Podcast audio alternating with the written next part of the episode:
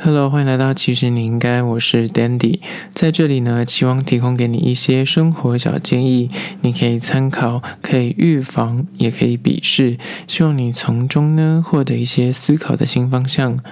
今天要来聊聊，其实你应该这样记事情，改善健忘的问题。今天要来聊聊关于健忘这件事情呢，我觉得不管你再精明，或是你自认你的那个脑袋的灵活度有多高，或记忆力多惊人。总是会有一些事情，就是你可能觉得不是那么重要。比方说，你可能在工作上面，你每一件事情都记得非常清楚，每个 detail 你都是可以明确的直接讲出时间点跟那个安排的顺序。可是，你可能在你的生活中，你可能就会常忘东忘西，因为人的大脑有你的注意力可能就会集中在某一些事情，你觉得重要的事情上面。那你对于你你妈交代你的一些什么琐碎事，或是你男朋友叫。你要干什么，你就很容易忘记。但今天我先要跟大家分享一个我最近买。iPhone 十二 Pro 的一个烂事的故事，这个故事有点长，可是我觉得一定要跟大家分享，因为我那时候就决心，我的 iPhone 七已经无法再继续的支撑我下去，因为它电量实在太不足。所以呢，在 iPhone 十二上市之前呢，我就积极营营的觉得说，我就是非买不可，因为它有支援一些五 G，我觉得之后可能也用得到。所以在它上市的前呢，我就查了一些网络资讯，就前往了。某家知名的所谓的嗯卖专卖手机的电信行，因为它评价非常好，所以他在苹果都还没公开之前，我就先去预定，他先付一千块定金，然后呢订了一千块定金，他有发布了，直到现在我都还没拿到手机，他是十月发布的，然后今天已经是二零二零的十一月二十四号，到现在此刻我还是没有拿到手机，中间呢我有数度。就是致电过去，很客气的询问说：“不好意思，就是在一接近一个月的时候，就打个电话去过一次，说不好意思，我的手机什么时候到？”他说：“因为你前面还有很多客人都还没拿到，所以你可能还要再耐心等候。”这样，我说好。又隔了两个礼拜，我觉得太不对劲，因为中间我身旁有许多朋友都陆续已经比我晚订，他们都是已经发布期过后，他才去。苹果官网或是他们的门市预订的，但他们已经拿到手机一两个礼拜了，然后每个人都在跟我炫耀说他们拿到手机，但到此刻我还是没有手机。所以呢，我上次问了一次之后，就是前天我真的太恼怒了，又隔了两个礼拜，我就问说，不，呃，请问一下可不可以就是告诉我个明确时间？他说你这个大概还要再等个一两个月哦。我说也太久了吧？然后我说为什么别人可以那么拿早拿到呢？他就说因为你前面。的排队的人很多，然后他竟然推荐我说：“不然这样子好了，你再上我们的官网再订一支好了，你再看看你在我们官网上面订，跟你用预购的这个方法，哪一个手机先拿到比较快？反正你先订到之后，另外一支我可以帮你退费。”我想说，那我当初一个多月前，如果真的如您所说，网络上订还比我预购的快。那我到底当初是为了什么在等待呢？然后听到这个消息之后，我真的是非常的震惊，之余我也是非常的错愕。隔天呢，我就真的觉得我受够了这一切，因为我手机的电量已经每天出门都要带行动电源，不然它就会随时就没电。那我就杀去电信那个行，跟他说：“不好意思，就是我看我那个单子上面已经一个多月。”请问一下，我这个到底还要等多久？然后他就终于看了一下我的单子，他说：“、哦、真的很抱歉，你这个真的很久了耶。”我说：“对啊。”我说：“那这个是你可以告诉我明确时间吗？”他就说：“你这个大概就是今年年底到明年年初，你就可以拿到。”我说：“二零二一年吧。”他说：“嗯，就差不多那个时间应该就拿到。”我说：“那我可以退掉我的订购吗？”他说：“哦，好了，我可以让你退定金，因为真的让你等很久。”于是呢，故事还没结束，我就拿了我这个一千块的定金，我就立刻杀去位于附近的 iStore，然后我就立刻进去跟他说：“请问一下，我如果要买 iPhone 十二 Pro，我现在在门市是可以订购的吗？”他说：“你在门市订购，现在前面有非常非常多组客人。”那我说：“那请问我要等多久呢？”他说大概就是一个半月到的左右，一个半月左右。我说哦，那我如果上网订购会比较快吗？他说你可以上网订购看看，就是我也不确定哪边方时间会比较快，就是你可以都考虑看看这样。他说可是你门市订购的话就要等蛮久，因为现在前面有非常多组，可能要消化掉他们才会轮到你。我听到这句话之后，就说好，我就走出去，立刻拿起我手机，网络订购。然后要网络订购呢，因为我就是在要网络订购之前，我就之前就听过我那些朋友，因为我身边已经很多朋友，他们已经拿到他们手上的十二跟十二 Pro。据他们当时跟我分享的说法，他们都是网络订购，然后选取电取，就他们还是会去店面开箱，然后这样比较确保那个手机不会有万无一失的问题。那我说好，那我就一样画葫芦，我就走出店外之后就立刻的搜寻，然后就怎么按他都不给我选电取，然后呢，我想说好。然后我又按了几次，然后他不给我选电取，然后我就打客服，客服呢，客服人就跟我说：“不好意思，你这个呃，现在我们现在已经不提供那个电取的服务，这样子。”我说：“好。”那我挂掉电话之后想说：“那为什么？凭什么我朋友可以？”然后又又思考了一下，说：“那到底该怎么办？”我又回那个店里面问他说：“请问你们现在是不可以电取吗？”他说：“应该是可以耶，你要不要再试试看？”所以我又走出去，又再打了一通客服。然后这一次接起电话是来自大陆的小姐姐客服，然后我劈头就问她说：“为什么我不能够选店取？”然后我刚问了一些，就你们店内的人员都说应该是可以选取，然后他就问我说：“那想请问一下这位顾客，为什么您坚持一定要选店取呢？”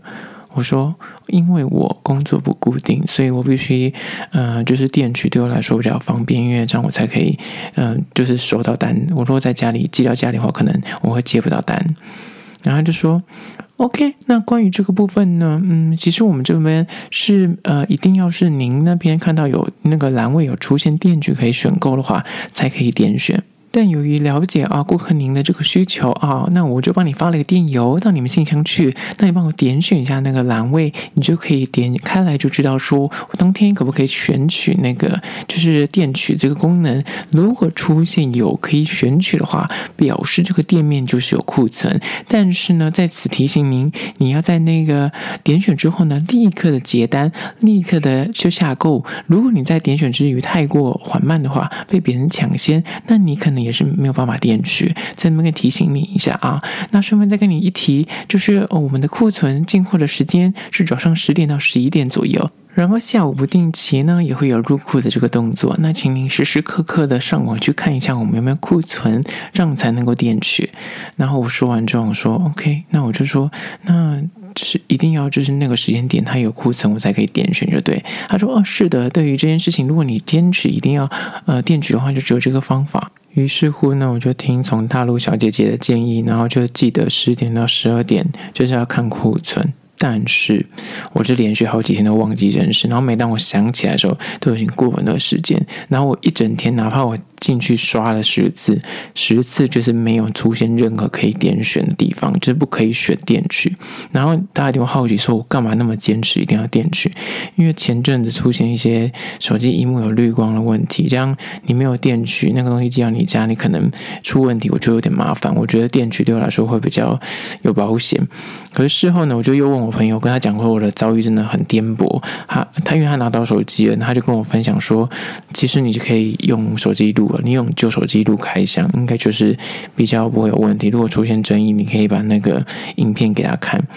然后我真的就是试了好几天，就是一直都没有办法点选，所以我就心死。我昨天晚上就想说，好，那我就。直接买，然后送他家里好了。然后因为苹果买东西要用 Apple ID 嘛，我 Apple ID 已经十年了，所以我就输入 Apple ID 之后，然后因为它资料都是正确的，然后都是我中文名字，然后地址也都是对的，那我就要下定。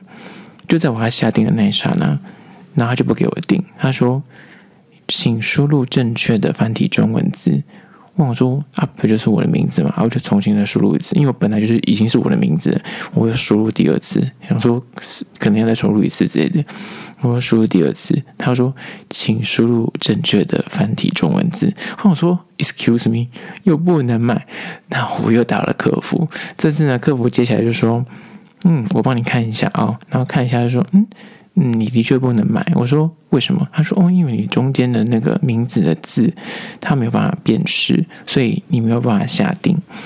我说那我有什么方法可以可以买到这只手机？他说没关系，我这边帮你解决。那可是呢，我是必须先把你名字改成就是另外一个字，就是常见字，因为你这是特殊字，你的名名字是特殊字，他没有办法感应。我先帮你改成一般的名字，等到他寄货的时候再把你改回来特殊字。那这样可以吗？我说可以。然后后来就是他帮我改了两次，才成功订到这一只手机。然后手机预计是十二月底，很底，就是你接近二零二一才可以拿到。然后我的命运多出来的 iPhone 十二 Pro 的订购惊魂机是在我十月初还没上市，我就已经去预购了。然后我预计是十二月底，就是接近二零二一年才可以拿到这只手机。就可以推荐给大家，之后要买手机的话，不要。就是转很多弯，就直接去他们官网订购，那是最快的方法。好啦，回到今天要聊的主题是关于说为什么会健忘，因为我刚刚就是说我一直忘记，我要记得去看那个库存，然后我就来提醒大家四个可以让你记起事情的方法，可是这个方法不是那种很无聊的方法，是有一点 tricky 的方法，那它可以改善一些你健忘的问题。我不知道你们有没有那种健忘的问题，是比方说你躺在床上，然后你已经天气很冷，你盖好棉被，然后你不想再起来，就是拿个东西，或是再起来把这件事情记下来，记在你的笔记里面，或记在手机里面，可是你又很害怕你会忘记。这时候呢，我推荐大家一个小撇步，它是可以让你记得，就是你明天一定要记得这件很重要的事情。可是你不用再起床去做这件事。举例来说，你可以把你的闹钟反过来放，或是随便丢个东西。你身边，帮你躺在床上，你就不想起来，你可以丢一本书在地上，或是丢一张卫生纸，揉一揉丢在你的包包上面。你只要做一个反常的动作，那个反常是，比方说你原本的时钟都放在你的那个柜子的左边，你把它换到右边去，或者是你在你的嗯包包上面放一支笔，或者包包上面放一坨卫生纸，你隔天看到这坨卫生纸，或是看到这支笔，或是看到闹钟是，诶，怎么起来发现那个闹钟闹钟在另外一个位置，你就会想起来昨天这件事情。这真的非常有效，而且对于一些就是你当下可能很忙于一些工作，可是你可能要赶快记得这件事，你怕你遗漏了或忘记，或者是我刚刚说的，你可能就是人犯懒，你就不想再起床，可是你一定要记得这件事情，就是比方说，嗯，就是丢个枕头到到地上这里，那你明天起来看到那个枕头在地上，你就说 OK，昨天这件事情是是什么事？这真的非常有效。在此提供给你试试看。然后关于第二个是关于说，如果你做这件事情是你每天都要做，可是你常会忘记，那我会建议你在做这件事情的时候，你可以听音乐。借由音乐去帮你联动那个记忆，让你变成一种习惯，就变成是有点仪式感的感觉。比方你每天要做一件事情，它是很复杂，它可能有很多的程序、很多的步骤，可是你常会遗漏某个步骤，或者忘记某些事情。那你就在做这件事情的时候，你可以听同一首歌，那个歌曲其实是会某种程度帮你做一个记忆，就是加深你的一些记忆的东西。那为什么会说音乐可以记忆这件事情？我不知道你们有没有那种感觉。